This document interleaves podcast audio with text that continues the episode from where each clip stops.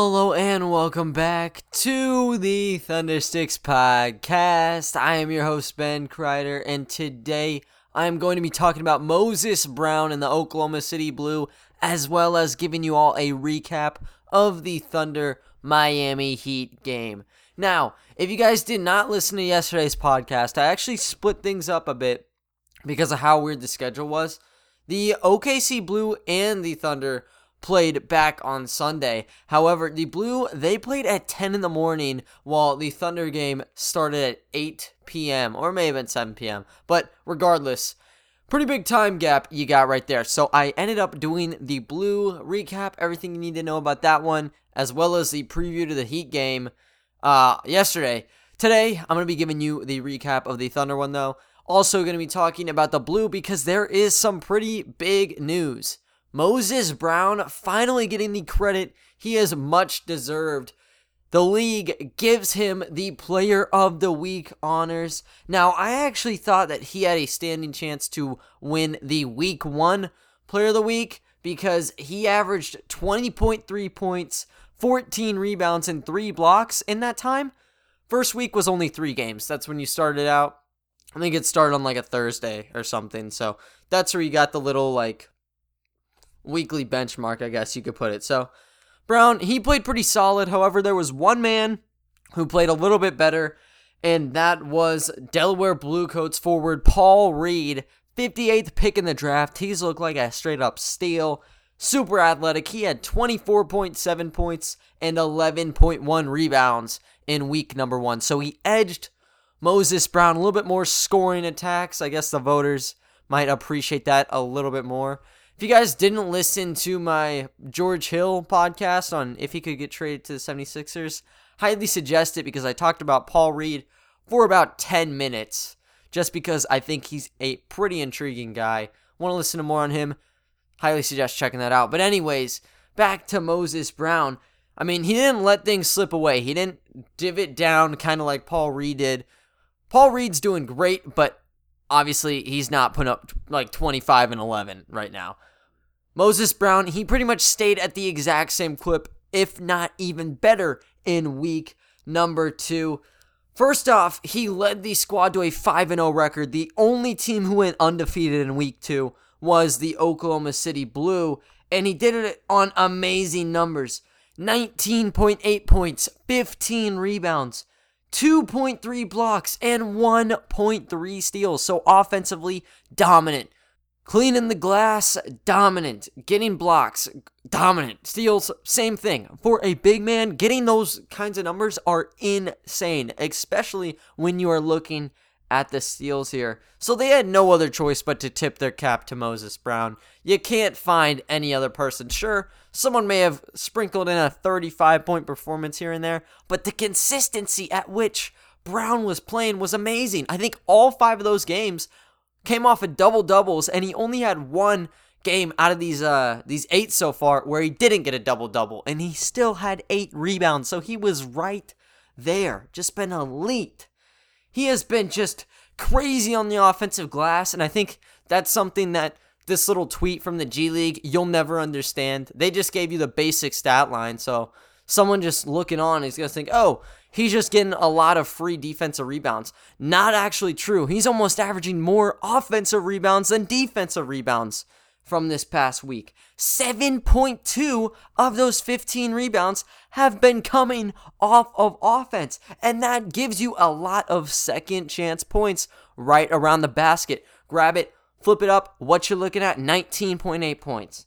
And he even out rebounded an entire team on Sunday against the Rio Grande Vipers.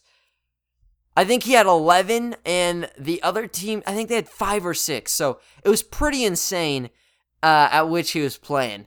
Anyways, I think even like hyping him up this much, there's still people who will doubt him because he's a seven foot two center playing in the G League.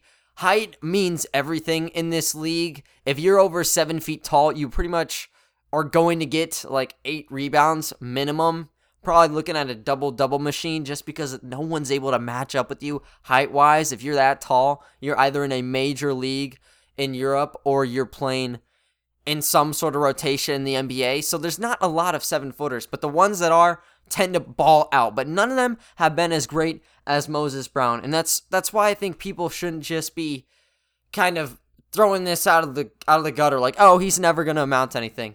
You got to see him. Obviously, he hasn't had a lot of time with the Thunder, and yes, he's a bit on the thin side, but the way he's playing, you could totally see him coming back after the G League bubble and giving some sort of production.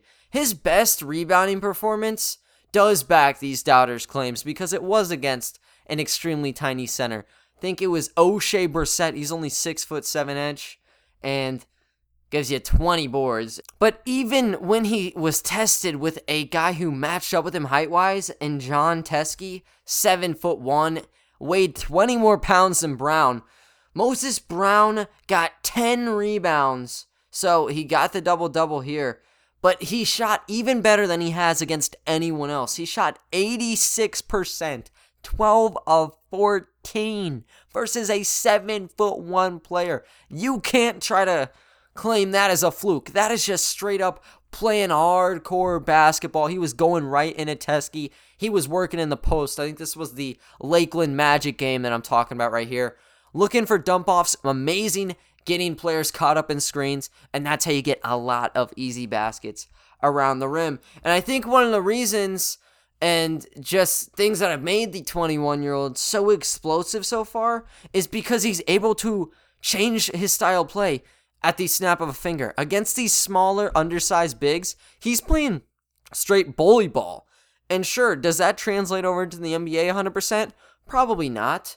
But you're getting the points here, so you might as well do it. Put yourself in a position to win. So he's calling for it. He'll back you down and he'll get you with a left or right hook. He's good with either hand. And if he can't, if he can go even further in, he's just going to go up for a, a close shot layup.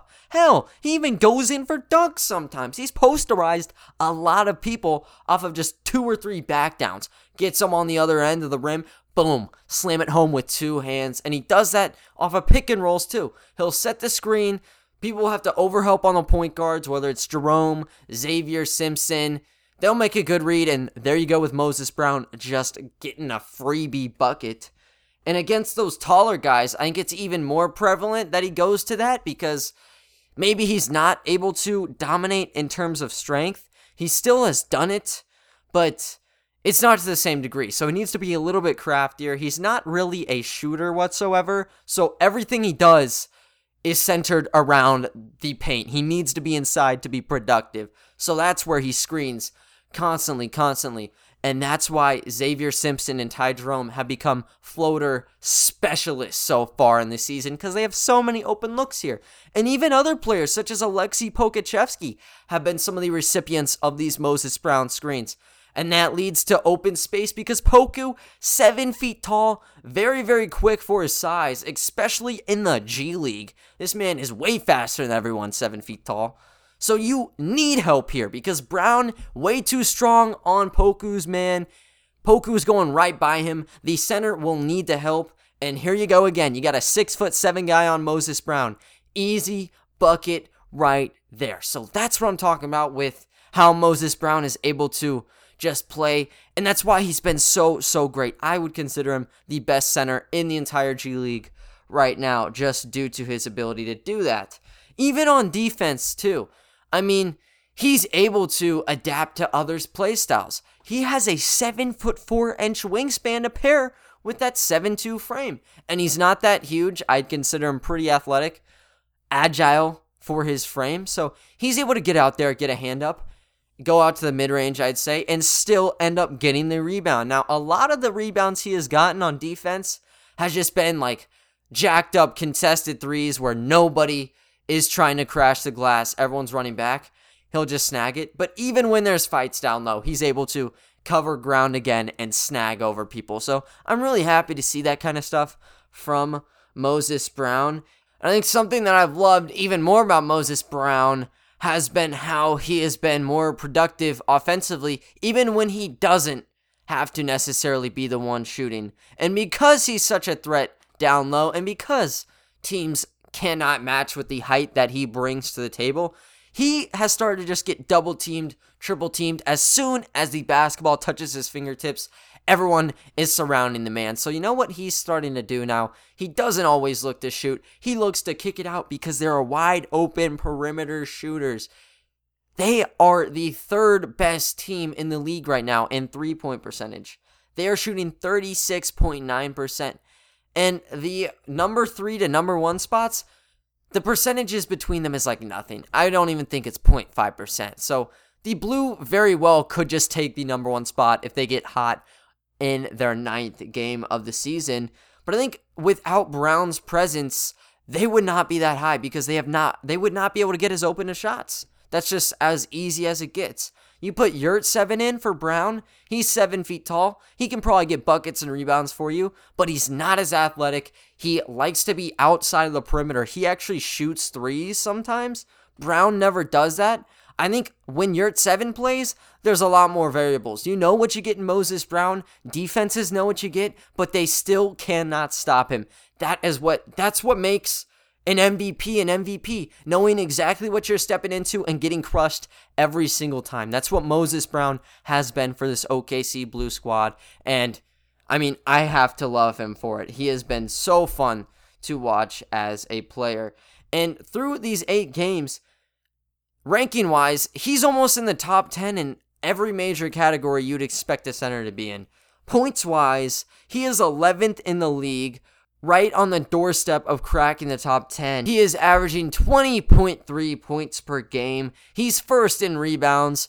Who would have guessed? Am I right? 14.5 rebounds so far. And he's first in offensive rebounds. Not even close. He has about a two rebound advantage here. He's putting up 6.6 a game. That's crazy.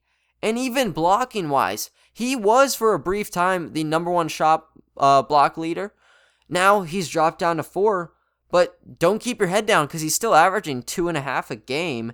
And even when it comes to the free throw line, I didn't really highlight this uh, up until now. Same with my uh, my blog article. I did this on my on my blog, KyleSingler That's where you can get this news a little bit before the podcast. But anyways, he ends up getting the line a ton because defenses off of offensive rebounds just decide to smack him because they know it's two points.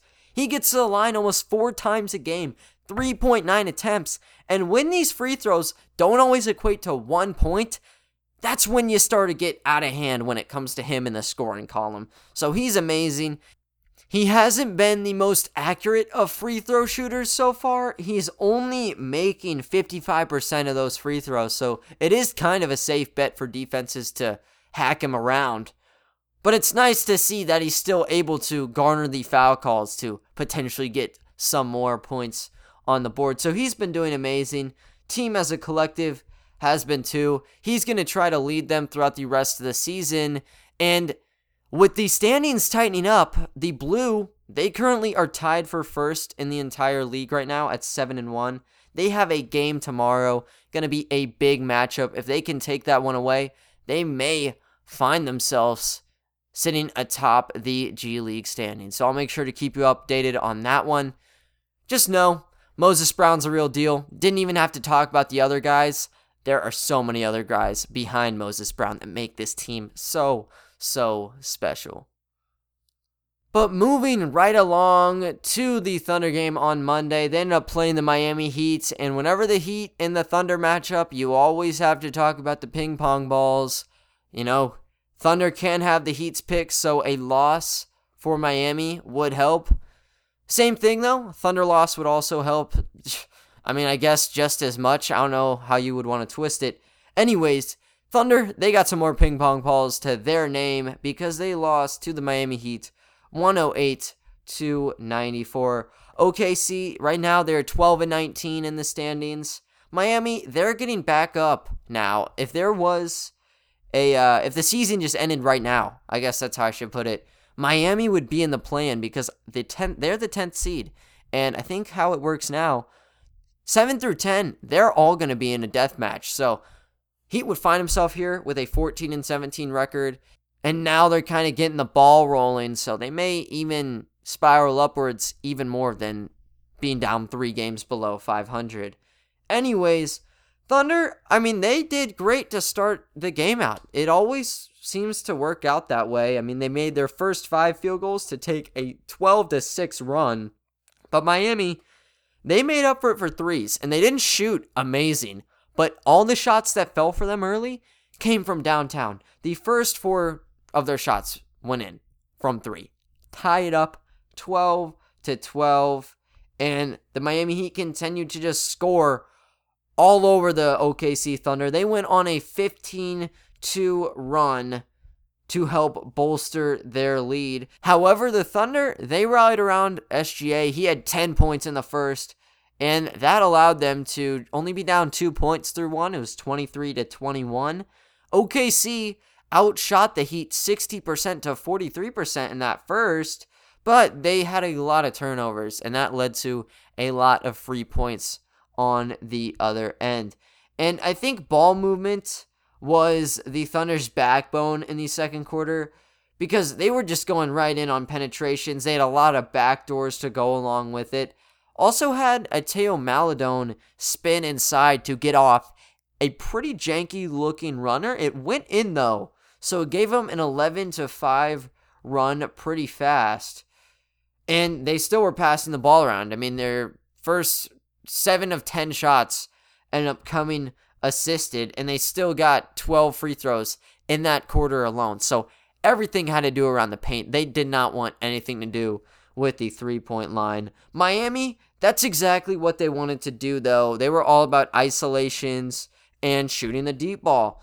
So they played a risk here because Thunder, they found a kind of a sturdy piece in their offense. Heat playing with fire here, and uh, they ended up being down 54 to 45 by halftime.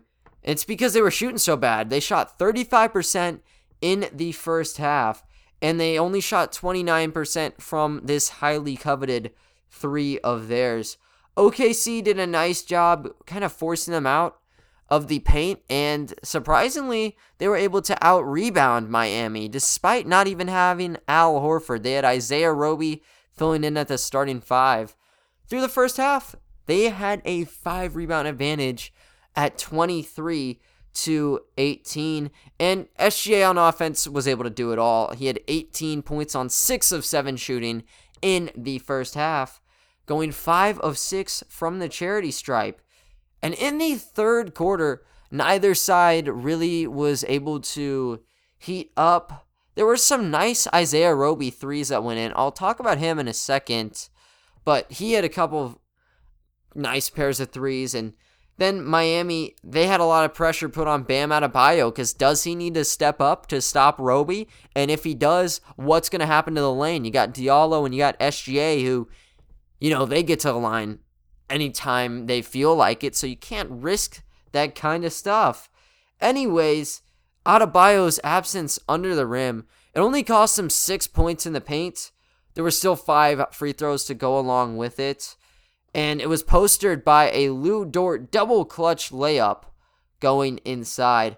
Miami, they waited until like the very end of the third to make their move because the Thunder finally seemed to slow down. Then Miami went on a 17 to 5 run. They had a 2-point 79 to 77 lead entering the fourth quarter. And they still were on fire. Heat added five more points consecutively, keep building everything up. And then there was a bit of controversy. And, you know, I think challenges are a great way to sway momentum away. Heat, they were on that huge run of theirs. And then Andre Iguodala, you know, he's trying to move the basketball from the left side of his body to his right side. So, you know, he needs to do a little bit of a swing move. Clipped Hamidou Diallo in the face. They called a foul on Diallo. Mark Daigneault, he called a timeout. He didn't think it was a foul on Diallo because he just got hit in the face. Now, unbeknownst to him, Diallo actually like swiped Iguodala barely first, so they didn't overturn it. But I like Daigneault's usage of that um, of that challenge because even though it didn't result in points, if that was overturned, I think this would have been a completely different ball game. Clearly was not though, so the momentum still stayed in the Heat's hands. They kept making shots. They had 11 more points unanswered, and they had a 17 point lead. Now, OKC, they wiped away their cold spell, but it took them six minutes to make a field goal in the fourth quarter. That's crazy. And when you're facing a Miami Heat team who finally gets their act together, so many great shooters, you're not going to be able to compete. And that's why they ultimately ended up losing this game. A lot of guard play from the Miami Heat. Duncan Robinson and Kendrick Nunn, they both finished in the 20 plus club. Robinson had 22 points while Nunn had 20. And Bam Adebayo, he was great too with a 19 point, 13 rebound, double double on Isaiah Roby. And OKC, they still were swinging the ball around despite the loss. They still still notched their 20 assist mark, only getting 20. So they got it just right where they needed to be. The streak is at 11, but their their winning streak, yeah, you throw it right out the window. SGA looked like a straight up all star in this game, and with all star voting coming out probably today, we will see what his fate ends up being. Made a pretty good notion to voters, though, that they probably should have voted for him. He had 27 points with two rebounds and five assists. And you may look at it like, what? He didn't have like 30 points, five rebounds, five assists. What do you mean this is one of his great games?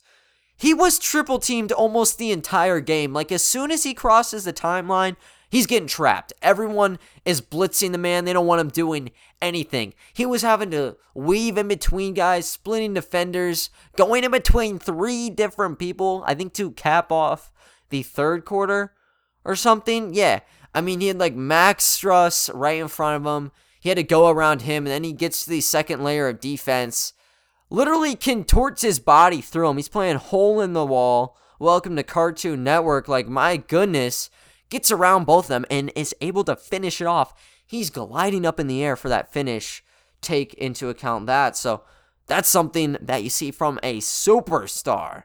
My goodness. And being able to be productive whenever you are clearly the only point of offense that the Heat are trying to attack says a lot about you. That is some star stuff because since no one else wanted to pick up the torch, he took it he kept running and he gave the Thunder a real shot in this game. He shot 10 of 15 on the game, and that was the best on the entire squad. I think second best was Darius Bazley, but he hardly shot, you know, that amount of times. And even going inside, like when the shot was not there, he forced the refs to make some sort of movement. He had six attempts at the stripe, so I loved him. I mean, while what I was saying, like being swarmed, dude couldn't even get his Gatorade filled up without getting, you know, defended by Heat players. That's how bad it was for him. Yet he still made it a positive. That's what I love. And think, you know, this was probably his final shot to say he should be an all star. Probably the votes are in by now, but I don't know. I don't know. You could snub this guy. Maybe that's just me. Darius Bazley he was in a straight funk to begin the game. He was two of six in the first three quarters, and he had four turnovers along with that, too. So you didn't really expect much in the fourth. He did turn up, though, and he was able to shoot a perfect three of three, got eight points in the fourth. So he got his total up to 13 on five of nine shooting, also had five rebounds. Isaiah Roby, he looked very, very solid, had 12 points on four or five shooting versus Adebayo, still getting five boards as well. Roby, he doesn't even look like a center. He really isn't a center, but he can play there in spurts. And the mismatch is just so apparent. I mean, two step back threes, those two that that pair I guess I referred to earlier. Yeah, both of them were step back threes. Adebayo did an amazing job closing out on him. But he has such a beautiful shot release, such a high arcing shot that you can't really get a block on this man. And I don't know why he doesn't shoot more. I think he definitely needs to do that because, like, you know, if you're able to open this can of worms where he is a sharpshooter at the five, whilst being six foot eight and a slasher, you got a big guy to mold around. So I'm I'm really excited with what I saw with him here. He's still an amazing playmaker. Some of the passes that he's made in this past week. Oh my goodness. You could put that on a highlight reel somewhere here. But yeah, I mean, I just loved how he was playing. Obviously, Adebayo probably outplayed him, but the fight that Roby showed and just some of the ways he was able to remain effective despite being up against one of the league's best centers was pretty, pretty commendable. Lu Dort, defense was great. Uh, as per usual, offense, not really. Only had three shots to go in. Took him 15 tries though, so not efficient whatsoever here. One of eight from downtown too. So they got they got away with leaving him open, and I think that's what helped him a lot because he still played 32 minutes despite not really giving much of an edge offensively. Mike Muscala, I'd say he was all right when it came to offense. I mean, he shot three of seven from downtown, so one of the better perimeter threats. Got him 11 points. Obviously, you get a two in there as, as well as the threes. But yeah, I'd say it was good for Muscala as well. Obviously, the Thunder wanted to win this game. They have another chance on Wednesday to get a W because they're going to be playing up against another solid team in the San Antonio Spurs. Right now, they are 16 and 11 Need to maybe look at this one a little bit closer though, because the Spurs have a lot of people on health and safety protocol lists. They have not played in their past three games. They all have been postponed. And there's still a lot of those members who will be on the inactives for Wednesday. If they have one more guy fall on this list, you scrap this game off the books and you look ahead. So maybe there's a postponement. Thunder, they've been playing nonstop right now, so maybe, you know, it'd be beneficial to them. We'll see what happens there, though.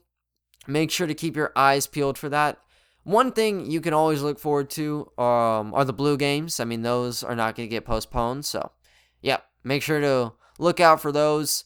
Also, the All Star races, those results should be coming in sometime this evening and I will talk about it in tomorrow's episode. So, other than that, guys, that is going to wrap things up. I hope you all enjoyed, and I will talk to you all next time. See ya.